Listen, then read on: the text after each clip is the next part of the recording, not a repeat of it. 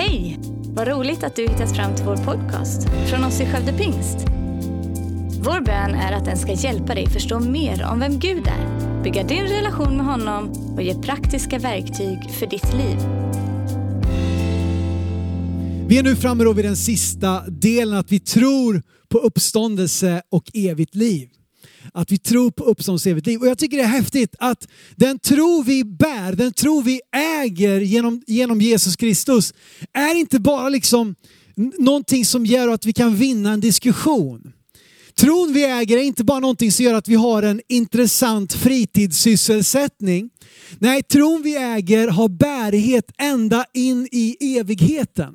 Det är någonting som inte bara är för det som vi ser här just nu, de här 80, 90 eller 100 åren vi går här på jorden, utan någonting som bär hela vägen in i evigheten.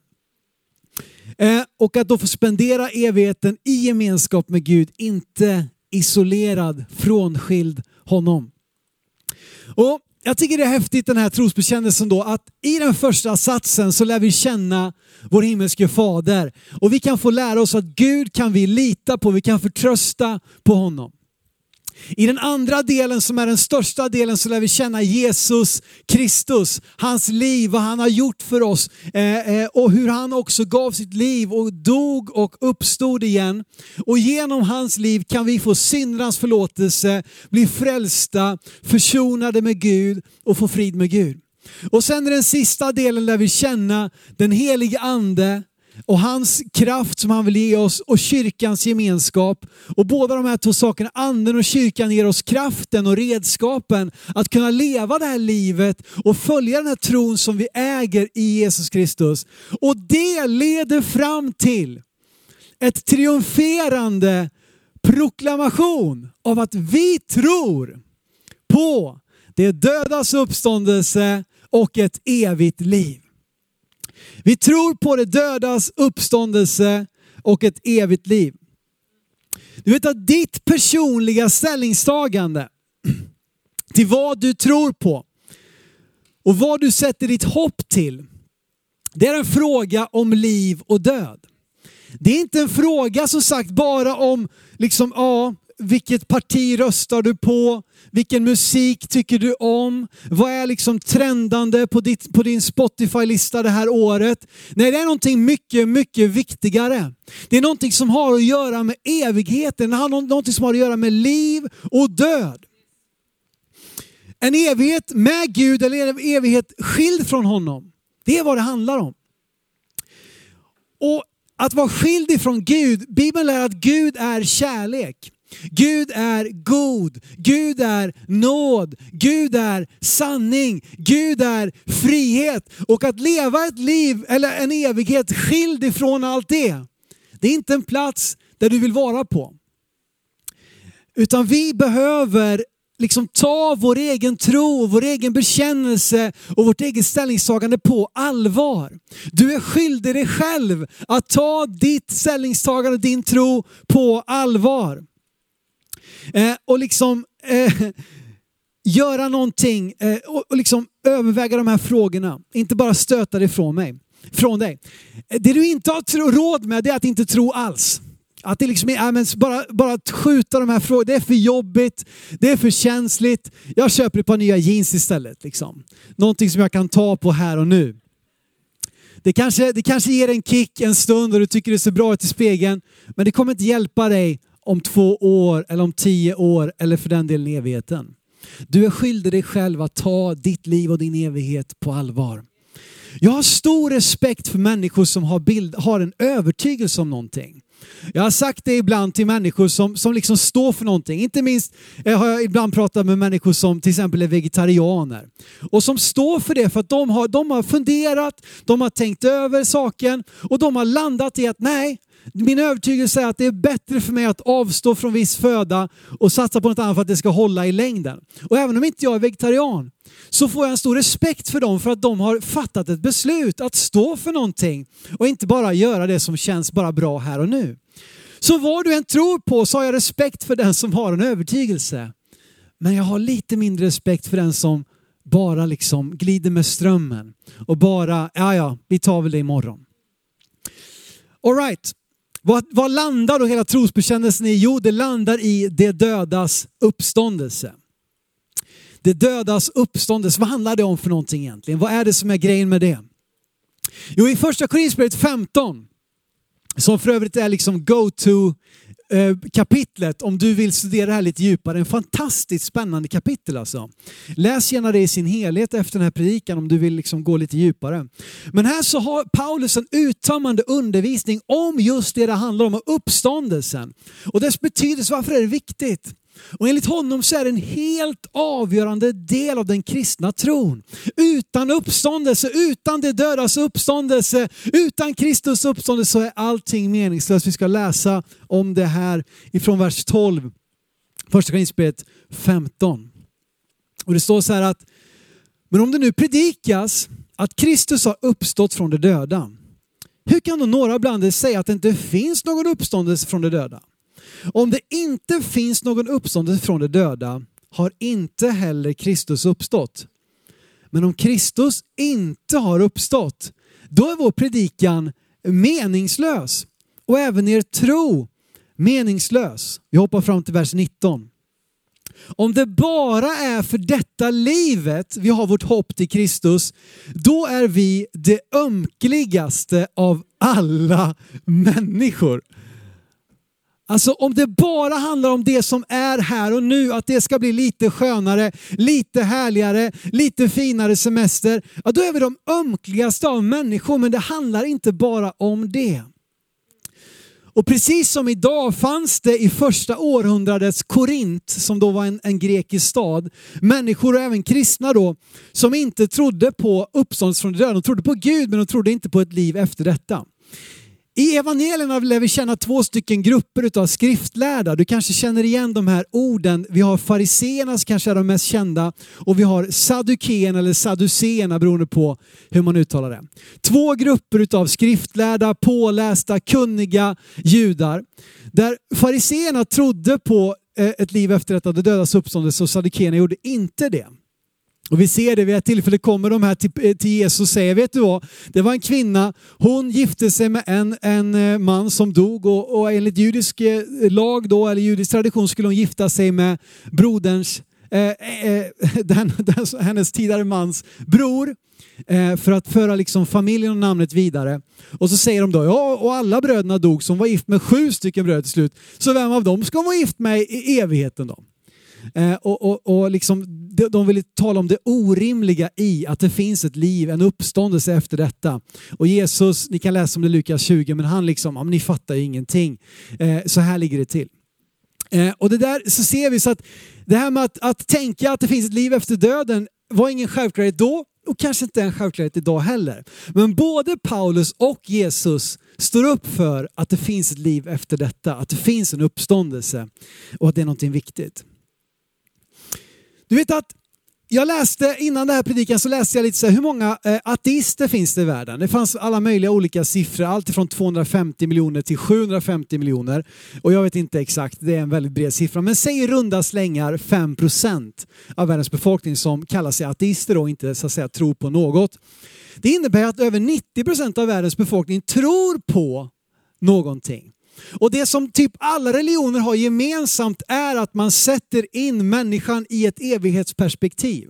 Oavsett om man tror på ett evigt kretslopp, eller om man tror på ett paradis, eller om man tror på någonting annat, så har nästan alla religioner det gemensamt att vi tror inte att vi människor bara är skapade för de här 80-90 åren här på jorden, utan det handlar om en evighet.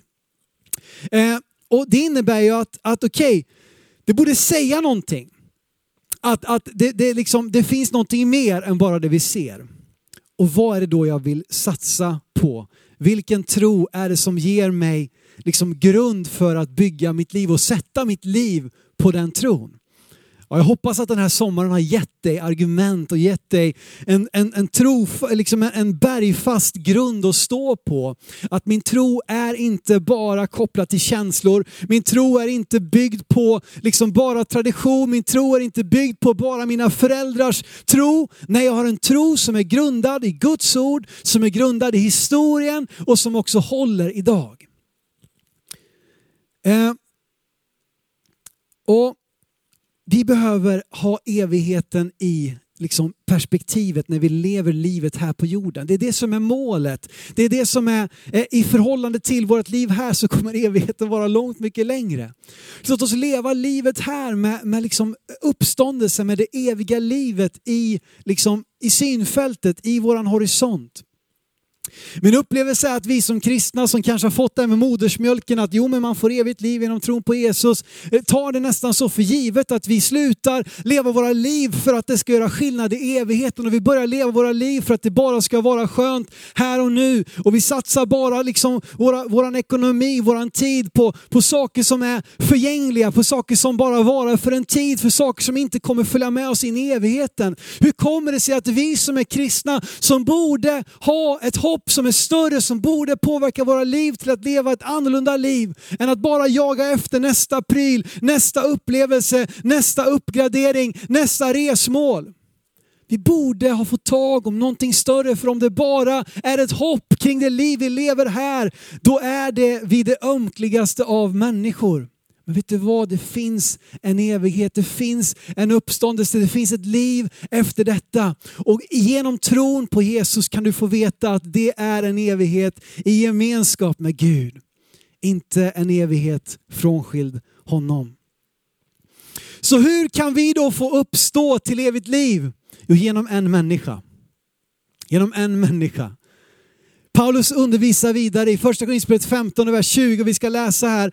Och efter hans retoriska frågor då, ja, om inte Kristus uppstått då är det meningslöst. Så säger han i vers 20 och proklamerar, men nu har Kristus verkligen uppstått från de döda. Som förstlingen av de insomnade.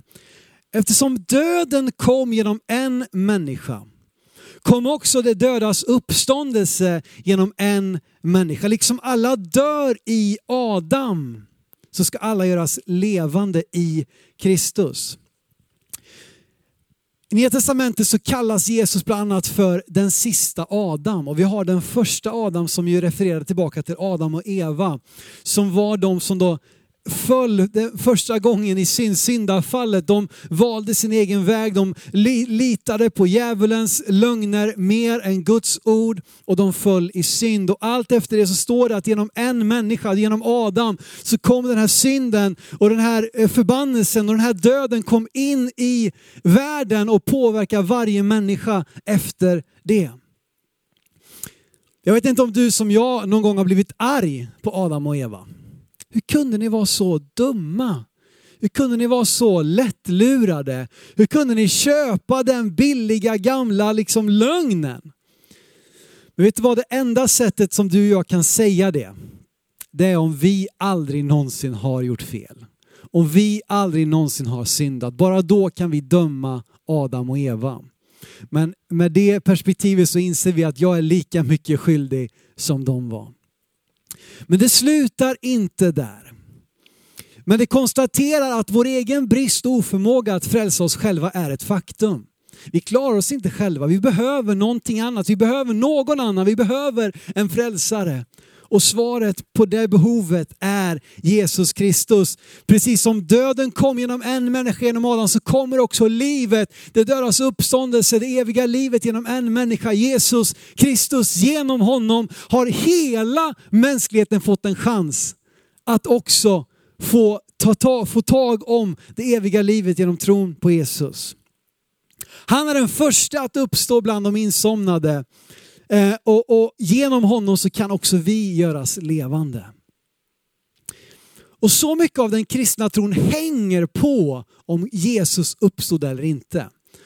Och tyvärr nu då, eller tyvärr, men den här predikan är inte till för att ge dig liksom argumentation för att Jesus faktiskt har uppstått. Men jag ska ge dig ett tips, det hinner vi med. Den första april, på påskdagen 2018, hade jag en predikan som heter Om Kristus uppstått.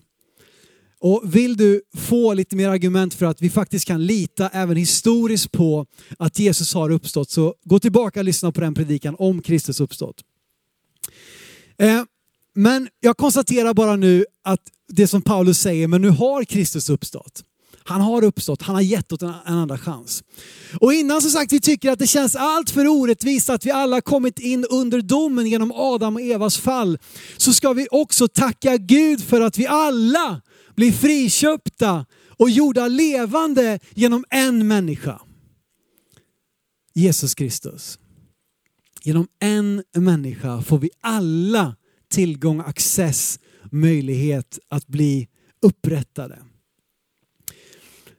Paulus fortsätter hela kapitel 15 att undervisa om och förklara uppståndelsen, ge svar på frågor som hur kommer det ske? Är det den kroppen som läggs ner i graven som kommer uppstå igen? Eller hur är det egentligen? Eh, och jag ska hinna inte gå in på det här nu, men gå gärna hem och läs det här. Och han förklarar liksom förhållandet mellan det jordiska och det andliga, mellan det förgängliga, alltså det som bara är för en tid, och det oförgängliga. Men så kommer han till sitt, liksom, eh, till sitt eh, eh, piken av sitt anförande och proklamerar i de sista verserna det som vi ska läsa tillsammans nu från vers 54, första Korinthierbrevet 15. Och håll i dig nu, för det här är bra. Det står så här. Men när det, of, när det förgängliga är klätt i oförgänglighet och det dödliga klätts i odödlighet. Då uppfylls det ord som står skrivet. Döden är uppslukad i seger. Du död, var är din seger? Du död, var är din udd? Dödens udd är synden och syndens makt kommer av lagen. Men Gud vare tack som ger oss segern genom vår Herre Jesus Kristus. Du död, var är din seger? Var är din seger någonstans? Den är uppslukad av Jesus seger. Udden av döden som är synden som vi alla är under har brutits.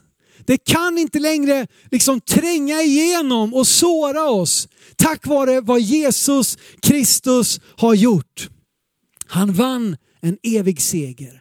Han besegrade döden och på samma sätt som första Adam kom med död och synd in i hela mänskligheten så utrotade Jesus det en gång för alla på ett triumferande sätt på korset. Vad Paulus har konstaterat mycket av det här kapitlet är att allt här på jorden är förgängligt. Allt här på jorden har ett bäst före-datum. Allt här på jorden har ett slut. Och det gör ju att vi är så många som lever med fruktan inför döden. jag har pratat inte minst med, med flera kristna nu i den här tiden när döden kommer på ett sätt mycket närmare i den pandemi vi just nu lever i. Det är inte bara krigsdrabbade områden någonstans långt borta. Det är inte bara den som har passerat 90, utan helt plötsligt så kommer döden väldigt, väldigt nära. Och det gör också att dödens främsta vapen egentligen är fruktan. Att fylla våra hjärtan med fruktan, att vi lever våra liv, att vi lever våra dagar med fruktan. Men jag vill säga till dig att genom tron på Jesus behöver du inte frukta döden. Självklart ingen av oss önskar döden, ingen av oss längtar efter döden förhoppningsvis. Men vi behöver inte frukta den. Vi kan säga som Paulus säger vid ett annat tillfälle, för mig är livet Kristus och döden en vinst. Därför att vi vet att döden kommer innebära en befordran, inte en nedgradering. Det kommer innebära ett ny, en ny chans, ett bättre, en bättre tillvaro där jag är i ständig gemenskap med Gud själv på en plats där inga tårar finns, där inget mörker finns, där ingen sjukdom finns, där vi inte längre behöver be för och höra om unga barn som drabbas av oh, liksom, svårbotliga sjukdomar. Det fyller oss med så smärta och det visar oss hur förgänglig den här världen är. Hur trasig och sårad den här världen är. Men Gud vill ge oss en andra chans genom tron på Jesus Kristus. Och vi behöver inte frukta döden. Döden, var är din seger? Döden, var är din udd? Den är uppslukad i Jesus seger. Jag ska läsa ett sista bibelord härifrån Johannes kapitel 6. Och om Paulus har en uttömmande undervisning i hela första Korinthierbrevet 15 så får vi det här summerat av Jesus själv i fyra stycken versar. Johannes 6, vers 37-40 och, och lyssna och läs gärna med mig och skriv ner det här, meditera på det för det är så uppmuntrande vad Jesus vill göra för oss. Och vad som är Faderns vilja. Det står så här ifrån vers 37. Alla, det är Jesus som talar nu, alla som Fadern ger mig kommer till mig. Och den som kommer till mig ska jag aldrig visa bort.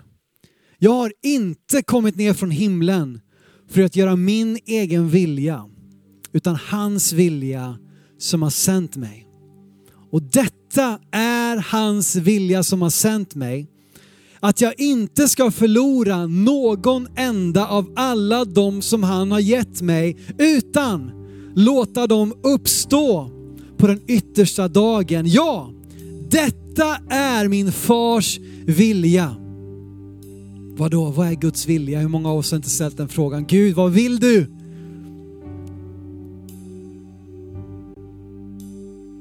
Detta är min fars vilja.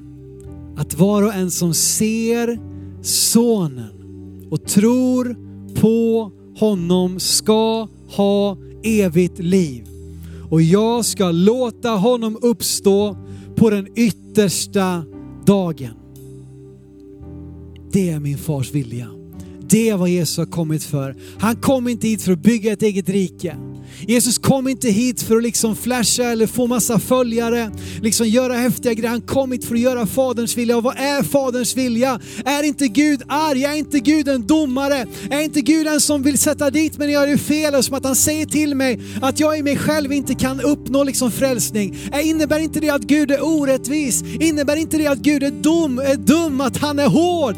Nej, det här visar, bevisar motsatsen. Fadern inser syndens verklighet, Fadern inser syndens konsekvens. Och även om vi inte tycker att det är schysst, även om vi inte tycker att det är fair, så är det så det är. Syndens lön är döden. Och Gud nöjer sig inte med att du och jag ska få betala liksom en dag med döden. Nej, hans vilja är att du inte ska gå under, att du inte ska ha evig död, utan evigt liv. Detta är Faderns vilja. Detta är Faderns hjärta, att du genom tro på Jesus, genom Jesu offer på korset ska kunna få ta emot en andra chans. Få liksom inte leva ditt liv i fruktan för döden, utan få leva ditt liv med förvissning om att jag tillhör Gud. Jag ska hem till honom en dag. Det spelar ingen roll om döden kommer och tar mig om natten, på morgonen när jag är ung eller gammal. Jag tillhör Gud. Jag tillhör Jesus. Faderns vilja är att jag ska bli frälst, att jag ska ha evigt liv genom tro på Jesus Kristus. Och därför, därför kan du få ta emot evigt liv. Därför att det är Faderns vilja. Det är Faderns vilja att du ska få evigt liv. Jag vill vända mig till dig just nu i slutet av den här predikan, i slutet av det här temat, i slutet av den här sommaren. Gå in i resten av ditt liv redo att möta döden. Redo att ta emot Guds omfamnande famn den dagen du passerar dödens gräns. Att inte döden ska ha en udd emot dig, utan du är förvissad om att du tillhör Jesus. Därför vill jag vända mig till dig just nu med ett erbjudande. Faderns vilja är att alla som ser sonen och tror på honom, det är vägen min vän. Vägen in i evigheten är inte vilken väg du än vill gå. Vägen in i evigheten är inte att vara en schysst kompis, att liksom ha ett fadderbarn, att ge till något välgörande ändamål en gång om året. Nej, vägen in i evigheten, i det eviga livet är genom tron på Jesus Kristus.